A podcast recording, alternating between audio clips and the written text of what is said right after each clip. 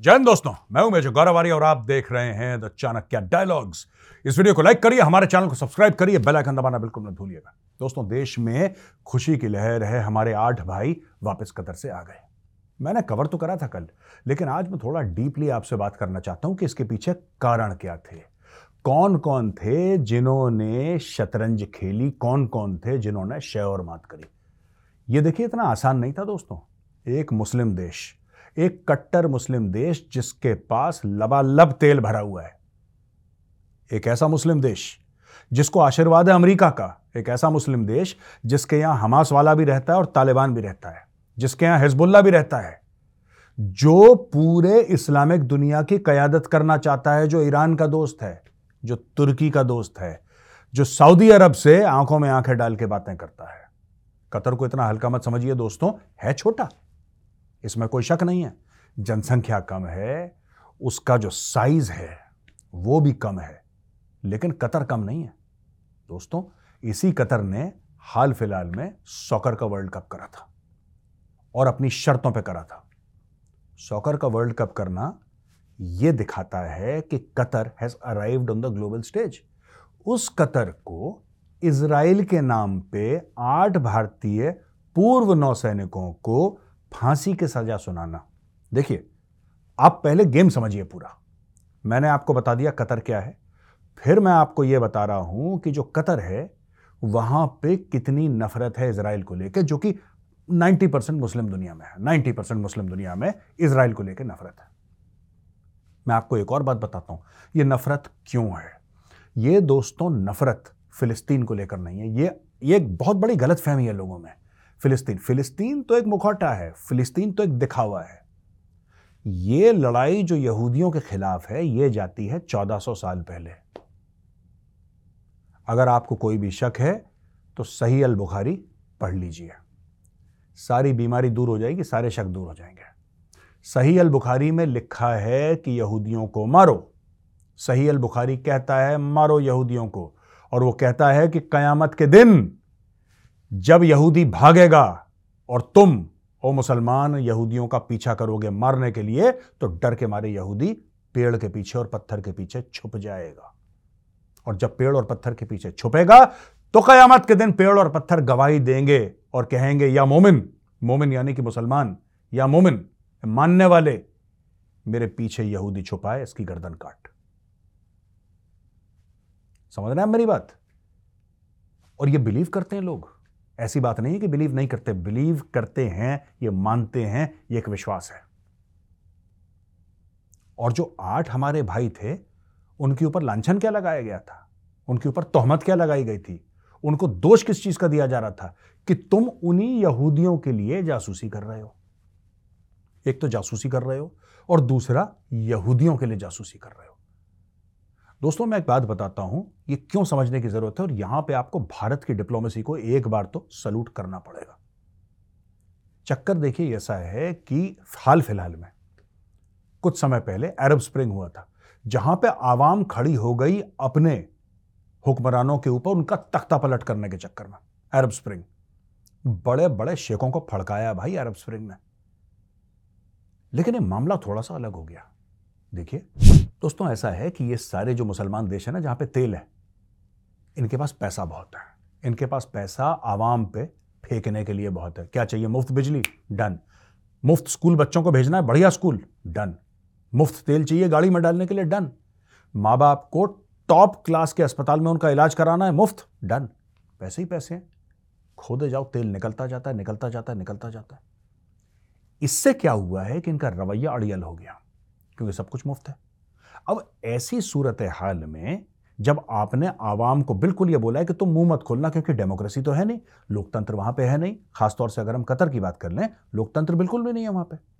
अब कतर में लोकतंत्र नहीं है, यानी कि लोग अपने मुँह से कुछ बोल नहीं सकते, अपनी राय व्यक्त नहीं कर सकते, तारीफ़ कर सकते हैं क्रिटिसिज्म करा तो ठोक दिया जाओगे राइट ऐसे मामले में यह जो रियासत है कतर की ये सिर्फ़ और सिर्फ़ एक चीज़ से डरती है कि कोई ऐसी बात ना हो जाए कि हमारी आवाम भड़क जाए, किसी चीज़ को लेकर।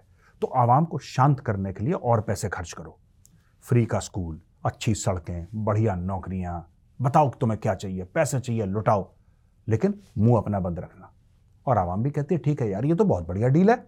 ये तो बड़ी शानदार डील है, हमें कुछ नहीं चाहिए। तुम हमें देते रहो, बस हम अपना मुँह बंद रखेंगे। पर आवाम मुँह कब खोलेगी? आवाम तब मुँह खोलेगी दोस्तों, जब यह बोला जाएगा कि आठ हिंदुस्तानी पूर्व नौसैनिक थे जिन्होंने इसराइल के लिए जासूसी करी। आप गेम समझ रहे हैं पूरा? समझ रहे हैं आप? यानी कि इसराइल को जब आप बीच में लाएँगे, तब बगावत हो सकती है।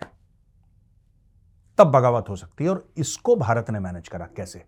सबसे पहले वहाँ के अमीर से मोदी जी मिलते हैं कॉप ट्वेंटी एट पे यूएई में जो समिट हुआ, मोदी जी मिलते हैं, कोने में पकड़ के ले जाते हैं और उसको स्टोरी सुनाते हैं मोदी जी कि, बेटा देख, ऐसे तो चल बना राइट ऐसा नहीं हो सकता कि भारत के आपने आठ बंदे डाल दिए, अंदर बोला कि हम उनको फांसी की सजा सुनाएँगे, ऐसा नहीं हो सकता। फिर शेख ने बोला होगा, अमीर ने बोला होगा कि, मोदी जी, इसमें मैं क्या कर सकता हूँ? ये जो सजाए मौत है, ये तो कोर्ट ने सुनाई है। और फिर मोदी जी ने समझाया होगा मैं ऐसा मान रहा हूँ, होगा कह रहा हूँ कि मोदी जी ने यह बोला होगा कि बेटा तुम्हारे यहाँ क्या कोर्ट की औकात है? तुम्हारे यहाँ कौन सा लोकतंत्र है जो तुम कोर्ट का हुक्म बजा रहे हो? यहाँ पर बोलो, कोर्ट ने बोला था, तुम ही बेताज बादशाह अपने मुल्क के, तुम ही कोर्ट हो, तुम ही सुप्रीम कोर्ट हो, तुम ही आर्मी चीफ हो, तुम ही प्रधानमंत्री हो, तुम ही राष्ट्रपति हो, तुम ही स्टॉक मार्केट हो, तुम ही सब कुछ हो यार। करो। तो ये मोदी जी ने अच्छा जब मोदी जी लेवल का लीडर आपसे कुछ बोलता है कि मुझे चाहिए, फिर मना करना दोस्तों थोड़ा सा मुश्किल हो जाता है। It becomes very difficult to say no क्योंकि अगर आप डायरेक्टली भारत के प्रधानमंत्री के मुँह पर मना करोगे, इसका मतलब आप भारत के साथ रिश्ते खराब कर रहे हो। और जो देश है ना इंडिविजुअल अलग की बात है, आपने किसी को फांसी पर चढ़ाया, नहीं चढ़ाया, जेल में डाला, वो एक अलग बात है। वो एक प्रोसेस की बात है। पर जब आप भारत के प्रधानमंत्री को उनके मुँह पर मना करोगे, फिर आप बैर ले रहे हो भारत से। फिर कल आप फंसोगे। अच्छा दूसरी चीज़ है कि हाल फ़िलहाल में, पिछले दस साल में भारत का जो रसूख है, भारत का जो एक एक कद है, वो दोस्तों इतना ज़्यादा बढ़ गया है, इतना ज़्यादा बढ़ गया है भारत का कद पूरी दुनिया में कि लोग कहते हैं, नहीं यार, इनसे बात करनी चाहिए, इनसे इनसे बात खराब मत करो, इनसे बात करो। इनके साथ दुश्मनी ठीक नहीं है, इनके साथ बैर ठीक नहीं है। Nobody wants to mess with India. Even America does not want to mess with India. Even China does not want to mess with India. फिर कतर कौन सी चीज़ है? एनी anyway, बीच में डॉक्टर जयशंकर साहब जाते हैं और जैसा मैंने कल आपको बताया था डॉक्टर जयशंकर जाते हैं ईरान। और ईरान में डॉक्टर जयशंकर वहाँ पे माहौल बांधते हैं और ईरान वालों से कहते हैं देखो यार तुम्हारे दोस्त है ना ये? अपने दोस्त को समझाओ। अपने दोस्त को समझाओ। अपने दोस्त से बोलो कि इतना फरफर ना करे। इसके नतज बहुत खराब होंगे।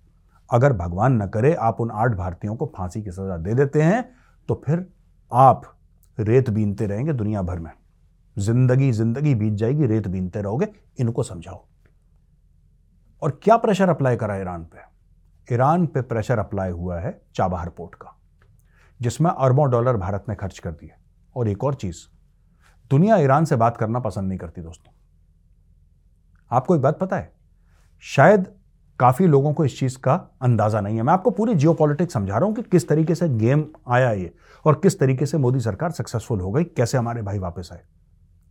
ये बहुत बड़ी शतरंज है, देखिए। दोस्तों, कई ऐसे देश हैं जो ईरान के साथ खड़े हैं।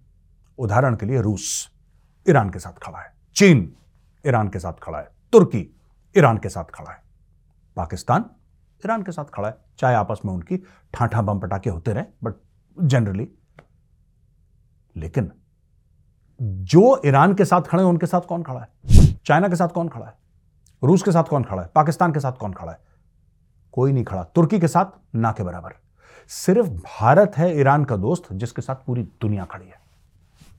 यानी कि कतर की सऊदी से नहीं बनती, भारत की दोनों से बनती है।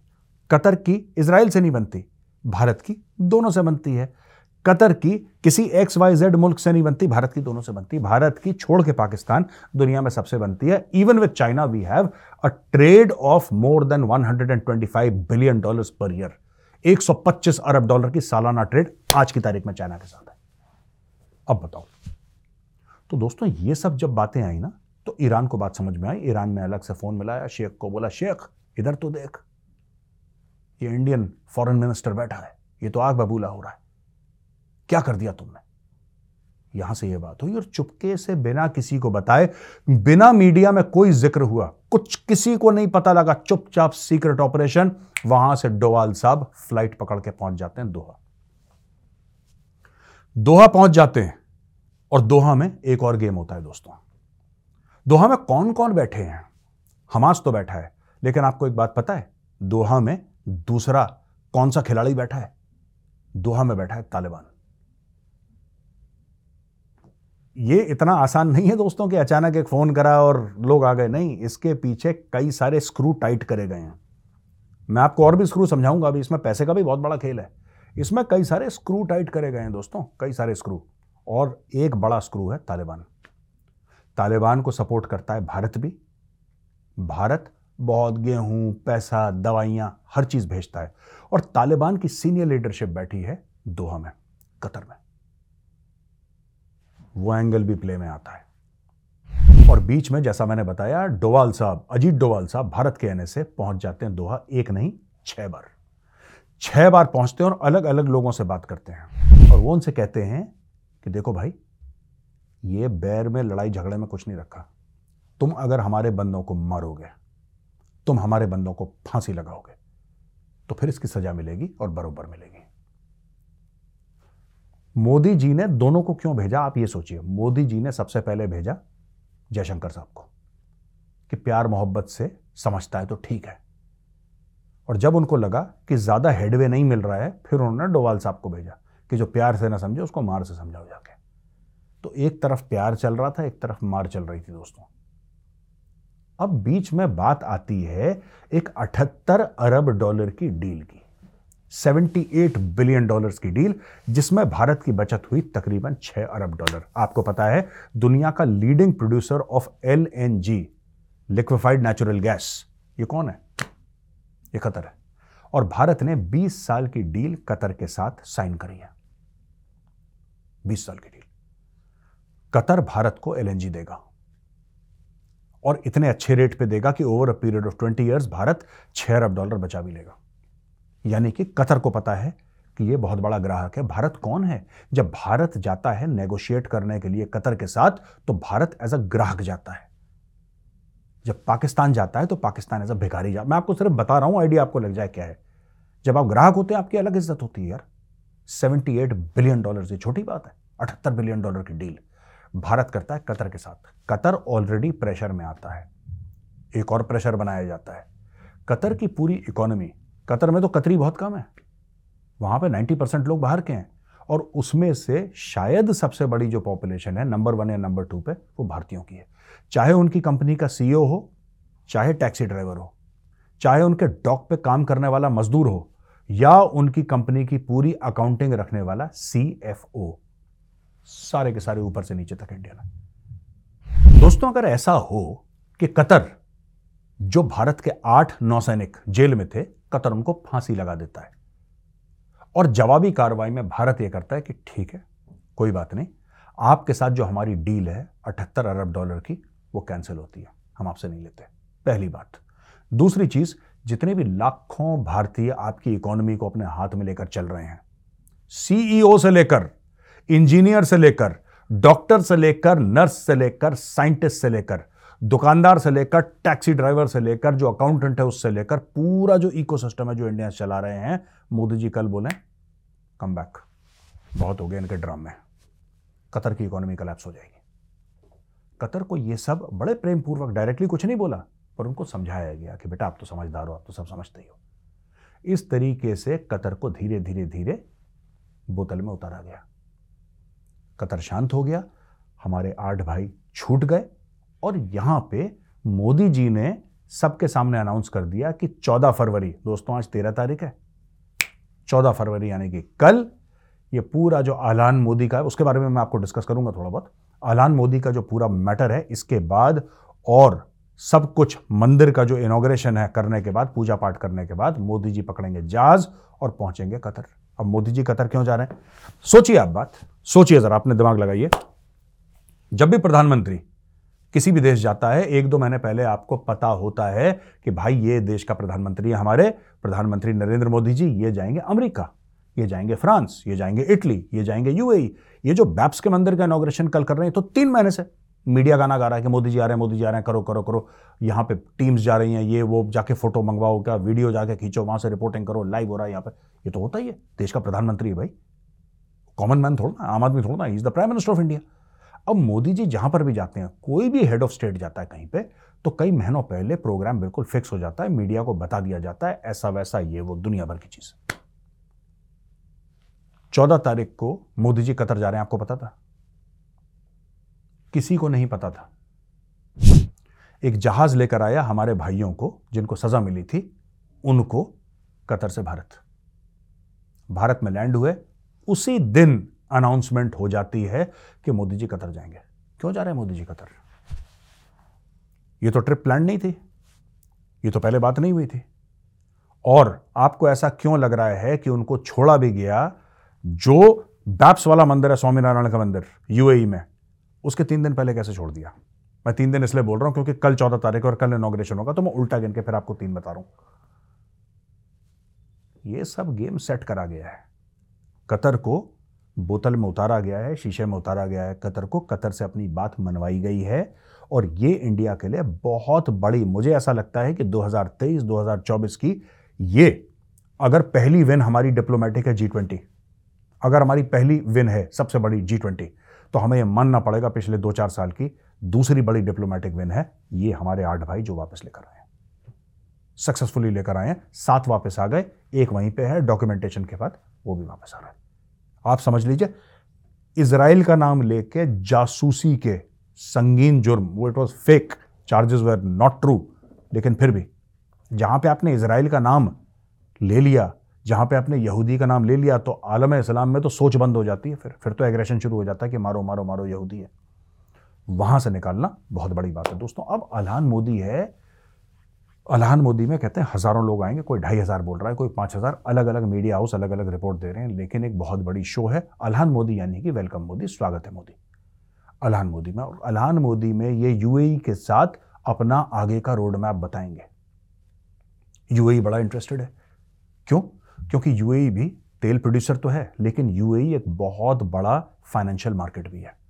दोस्तों, दुबई के पास कुछ खास तेल वेल नहीं है। लेकिन सबसे मशहूर शहरों में अगर आप दुनिया के टॉप टेन शहर लें और आप बोलें कौन मशहूर है, किसके पास पैसा है तो उसमें दुबई का नाम पक्का आएगा। जहाँ पे न्यूयॉर्क टोक्यो लंदन इन सब का नाम आएगा। मुंबई, वहाँ पे पक्का नाम दुबई का भी आना है, बिना तेल के। उन्होंने रेत के बीच में महल खड़े कर दिए। तो दोस्तों, Dubai is also very important Modi ji जा रहे हैं यूएई वहाँ पे बात करेंगे प्रवासी भारतीयों से, वहाँ पे बात करेंगे शेखों से, वहाँ पे होंगी बड़ी बड़ी डील्स वहाँ पे रोड मैप बनाया जाएगा अगले 15, 20, 25, 30 सालों का कि भारत और यूएई के रिश्ते कैसे होंगे।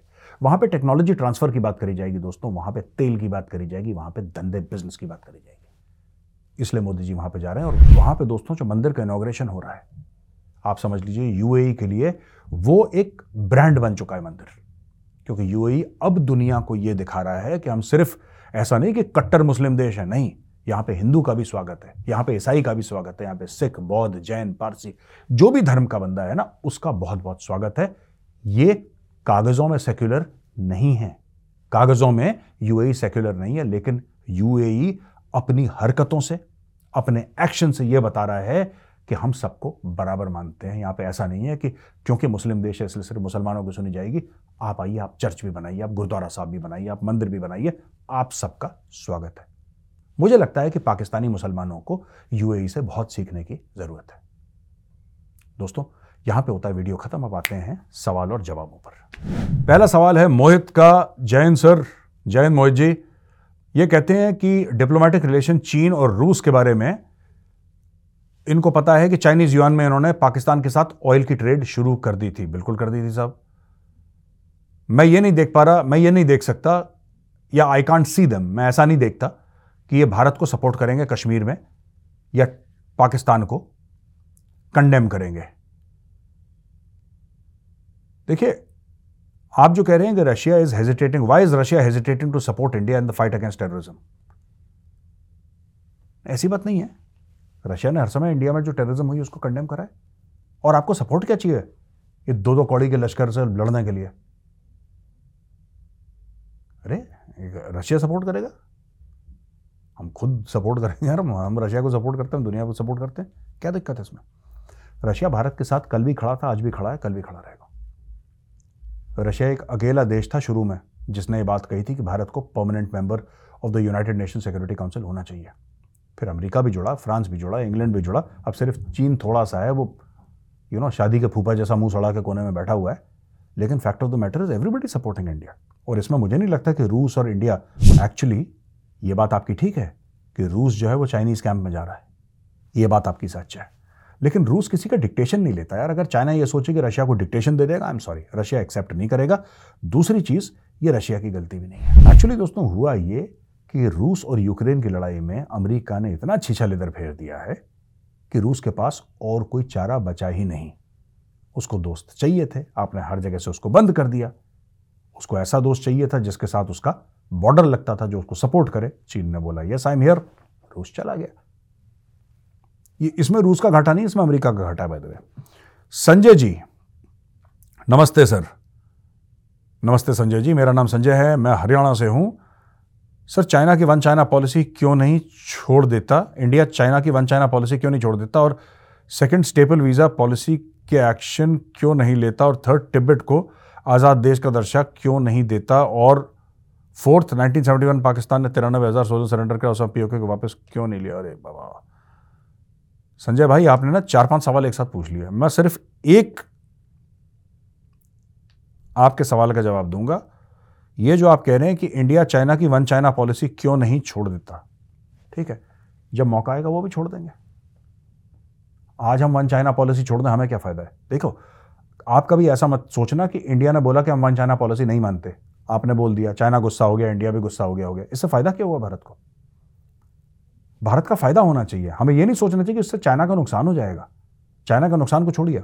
भारत का फ़ायदा, जब चाइना में कंपनीज़ छोड़कर भारत आती हैं, तब हमें इसलिए खुशी होती है कि वो कंपनी चाइना छोड़ के भारत आ गई, क्योंकि हमारा फ़ायदा हुआ, हमारा फ़ायदा होना चाहिए। वही कंपनी अगर इंडोनेशिया चली गई, थाईलैंड चली गई, आपको इतनी खुशी होगी? नहीं होगी।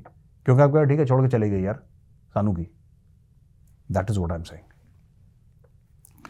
doctor Harshal Mehta, जय हिंद, नमस्कार मेजर साहब। कैसे हैं आप? हर्षल जी, मैं बिल्कुल ठीक ठाक हूँ। आप कैसे हैं? केम छो? अहमदाबाद में? गर्मी हो रही है? क्या हो रहा है अहमदाबाद में? बताइएगा।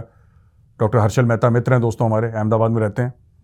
What social demographic significant changes will be in place once UCC NRC implemented across the country ये जो आपने हर्षल मेहता जी, जो सवाल पूछा है भाई, ये हाईली पॉलिटिकल सवाल है।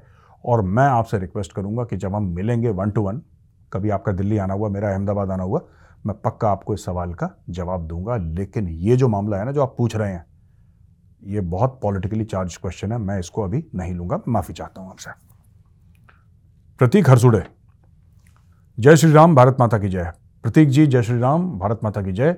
सर, जैसा आपने बताया कि अगर हम वो कंट्री से ऑयल बाय करते हैं, जिस पर अमेरिका बोल चुका है कि कोई भी यहाँ से ऑयल बाय करेगा तो उसके ऊपर सैंक्शन लिया जाएगा या फिर अटैक होगा। ऐसे तो अमेरिका अपने ही दुश्मन बना रहा है और ये सब मिलकर अमेरिका पे अटैक करें तो क्या अमेरिका खुद को सेफ़ रख पाएगा और वो कौन सी कंट्रीज़ होंगी जो अमेरिका का साथ देंगी अगर वॉर हो जाए तो? और क्या इंडिया इसमें अमेरिका का साथ दे? नहीं, देखिए, ऐसा नहीं है। ये मार्केट है। This is called economic warfare ठीक है ना? मैं आपका सवाल समझ गया। आप ये कह रहे हैं कि कल मैंने ये बताया था कि साहब अमेरिका ने बोला वेनेजुएला से ऑयल मत खरीदो रूस से मत खरीदो ईरान से मत खरीदो। देखिए इकोनॉमिक वॉरफेयर हो रहा है अमेरिका की ताकत है सैंक्शंस लगाने की। अमेरिका ने सैंक्शंस लगा दिए। ये जितनी भी कंट्री हैं मिल के अमेरिका का कुछ नहीं कर सकती। अमेरिका का जो बड़ा जहाज़ है ना, एयरक्राफ्ट कैरियर, उसका पेंट नहीं खरोच सकती है। मैं बात कर रहा हूँ वेनेजुएला की। मैं बात कर रहा हूँ ईरान की। कुछ नहीं कर सकती। अमेरिका की लीडरशिप वीक है। अमेरिका वीक नहीं है। जिस दिन अमेरिका में एक स्ट्रांग लीडर आ गया, इनको ठोकने में दो मिनट नहीं लगेंगे अमेरिका को।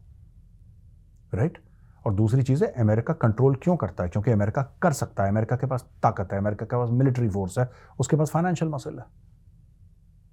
कौन मिलकर अटैक करेगा? अगर ये मिलकर अटैक कर सकते भाई अमेरिका के ऊपर तो बहुत पहले कर चुके होते हैं। बहुत पहले कर चुके होते इनको पता है, सोचना भी, अगर ये सोचेंगे भी ना अमेरिका के ऊपर अटैक कर, इसका अंजाम इतना बुरा होगा, अमेरिका तो पूरे मुल्क के मुल्क बर्बाद कर देता है ना। एक बार घुसता है तो फिर पूरा मुल्क दीमक की तरह चाट जाता है, कोई नहीं चाहता इसके साथ ऐसा हो टोटल गुंडा गर्दी चल रही है इन लोगों की, है ना? तो दोस्तों, यहाँ पे वीडियो होता है खत्म। वीडियो कैसा लगा? अगर वीडियो पसंद आए तो उस वीडियो को लाइक करिए। हमारे चैनल को सब्सक्राइब करिए। बेल आइकन दबाना बिल्कुल मत भूलिएगा। जय हिंद, वंदे मातरम। भारत माता की जय।